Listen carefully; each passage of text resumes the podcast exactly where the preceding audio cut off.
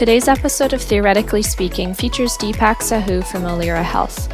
He joined us to answer some questions from a recent webinar where he addressed how important HEOR studies are for generating useful effectiveness data for success of medical technologies. Let's jump in.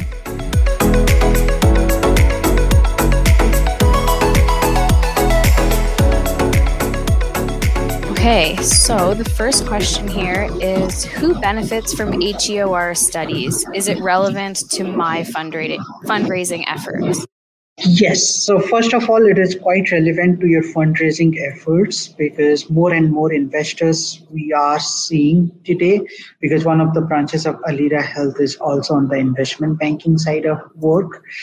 The more investors we are interacting with, the more commercial due diligences we are doing on technologies, understanding of your health economic strategy is critical. Now, the level of data you have for your fundraising depends on the stage of the company you are. If you are a late stage company and have not yet started collecting the data, that may put you at risk. If you are an early stage company and you are working on those, will be great. Sydney, can you repeat the question? I think I forgot the first part of it. Yeah, who benefits from HEOR studies?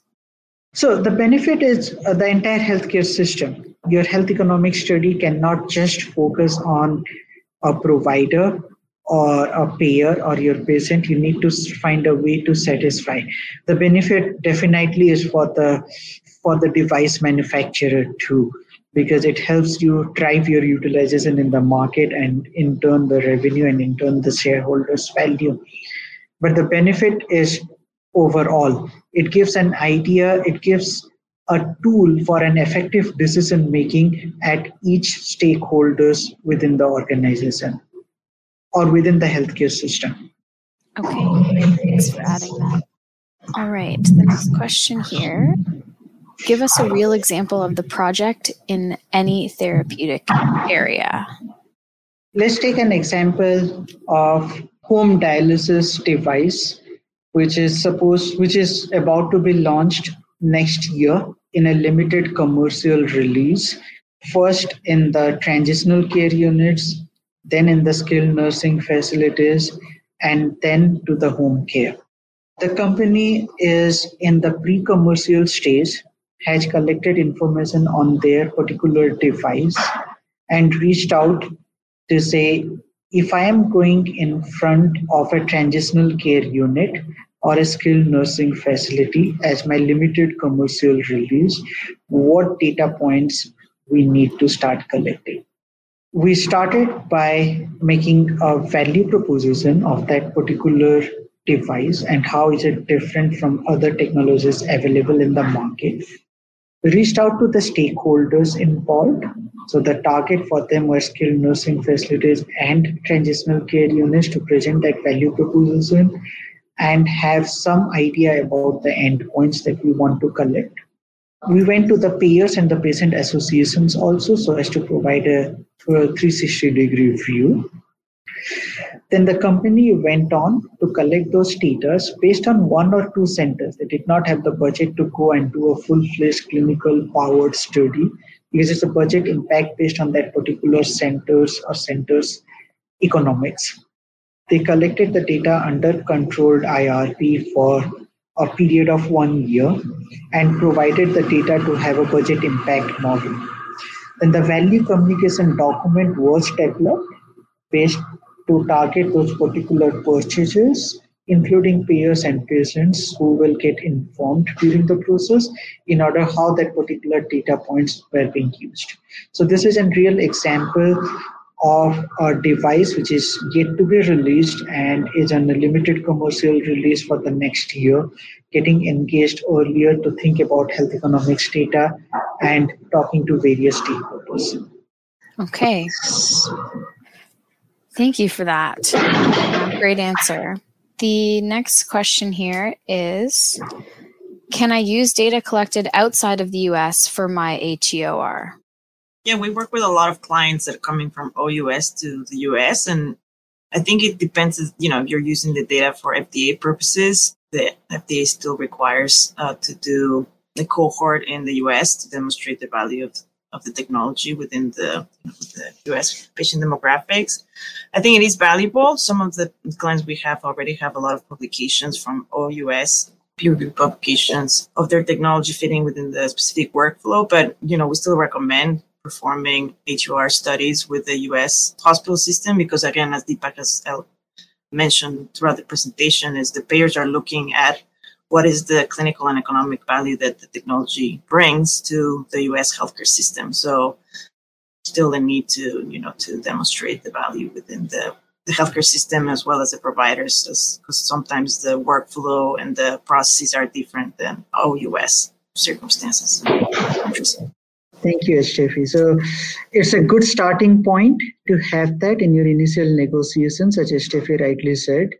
But you need to think about US healthcare system and designing a cohort in the US to help satisfy the HEOR needs. Fantastic. Yes. The next question here is what would be your guidance for startups who are working on software as a medical device or SAMD, especially AI driven models? AI is a difficult space uh, to be commenting on right now, and that's because of two reasons. In all our recent projects we did in, in AI, the one thing that we discovered is the taxonomy between FDA and the patient associations and the AMA is different so it's a difference between predictive to associative to uh, assistive. So there is a lot of differences in terms of definition of that particular AI terminology. There is also a new White House guidance on overall AI effectiveness on the side of guidelines and principles in that particular domain. Having said that, we have seen only one AI technology in diabetic retinopathy that has the effect of getting a reimbursement or getting paid for, which is digital diagnostics. So, if you are a startup in the AI space and software as a medical device, my advice will be to start engaging with, with the patient associations and CMS as early as possible.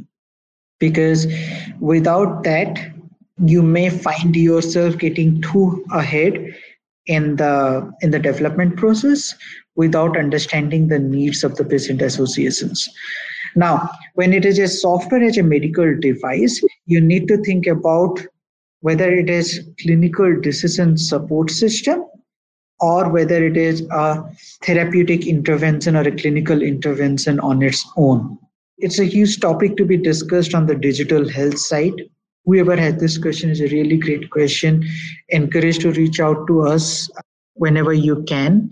But for you, the first two stages of the process, understanding the patient pathway and engagement with multiple stakeholders, is the best thing that you can do as a startup at the current stage. And people are open to listening to your ideas in AI. The market is quite receptive of understanding how AI in healthcare will change the future.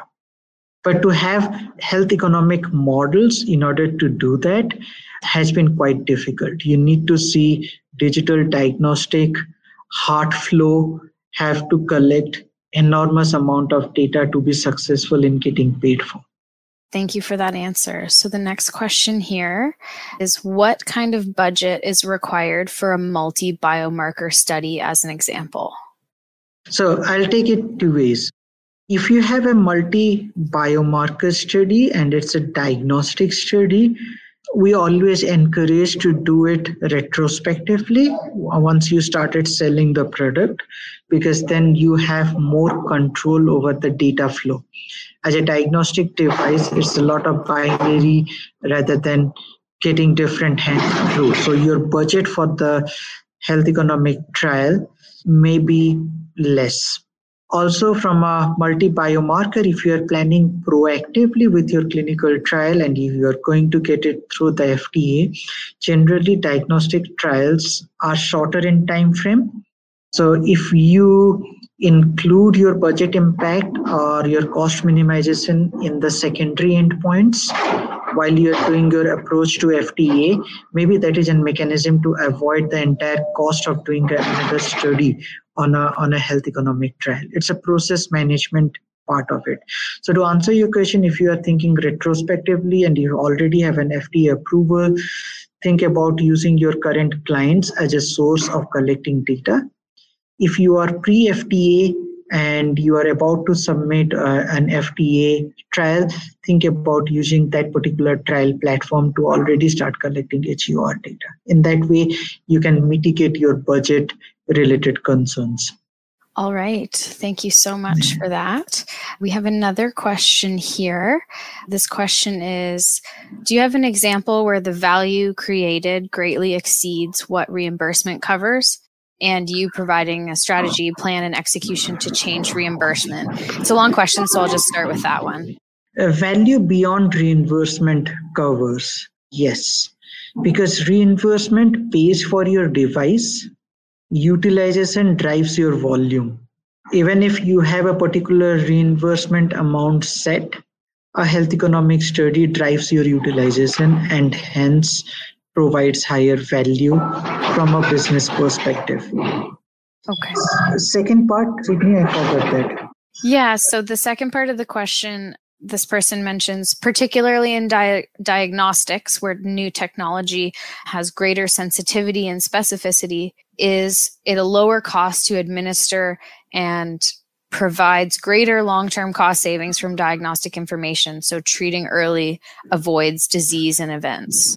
I could get some gist of it, Sydney, but let me try to rephrase that. We have seen in the market a lot of new diagnostic technologies that has boomed over the COVID-19 pandemic since the industry was liquid and there is a lot of need and and and diagnostics is a clear need of coming with different technologies which have higher sensitivity specificity and has long-term benefits what the technologies forget about is how do they fit in the current clinical guidelines. Because if you are thinking about changing a guideline, it's a matter of huge data, huge engagement, and in general, five to six years of effort or not less than that. So, your diagnostic technology may be path breaking, may do something else, but there is a reality of medical care outside that you need to also take into consideration of fitting into the technologies. So there's not a silver bullet to this particular answer, but if you are a good diagnostics and you are providing benefits in terms of short-term triaging properly and long-term quality of life, think about what you are competing against, what their price looks like, are the clinicians satisfied with the information they have? And I will tell you an example. We worked on a cardiac OR diagnostic technology that would help you point towards which blood products to use in real time. And we thought that's a silver bullet that's gonna decrease the number of transfusions, that's gonna help utilize the blood, blood products well, and it's gonna solve it had an economic value, it had a clinical value too. But think about from, from a cardiologist, from a cardiac surgeon perspective, where the degree of error in an open heart surgery and that they can live with is higher. So in that, they did not need that real-time clinical data to take any decisions. So they can live with that particular, the patient outcomes were not getting that dramatically impacted even if you have less amount of transfusions you claim to have less amount of transfusion so my point over here is maybe your diagnostics has the best sensitivity specificity good budget impact better life better quality of life. Think about the medical care and where you fit in the current management in the system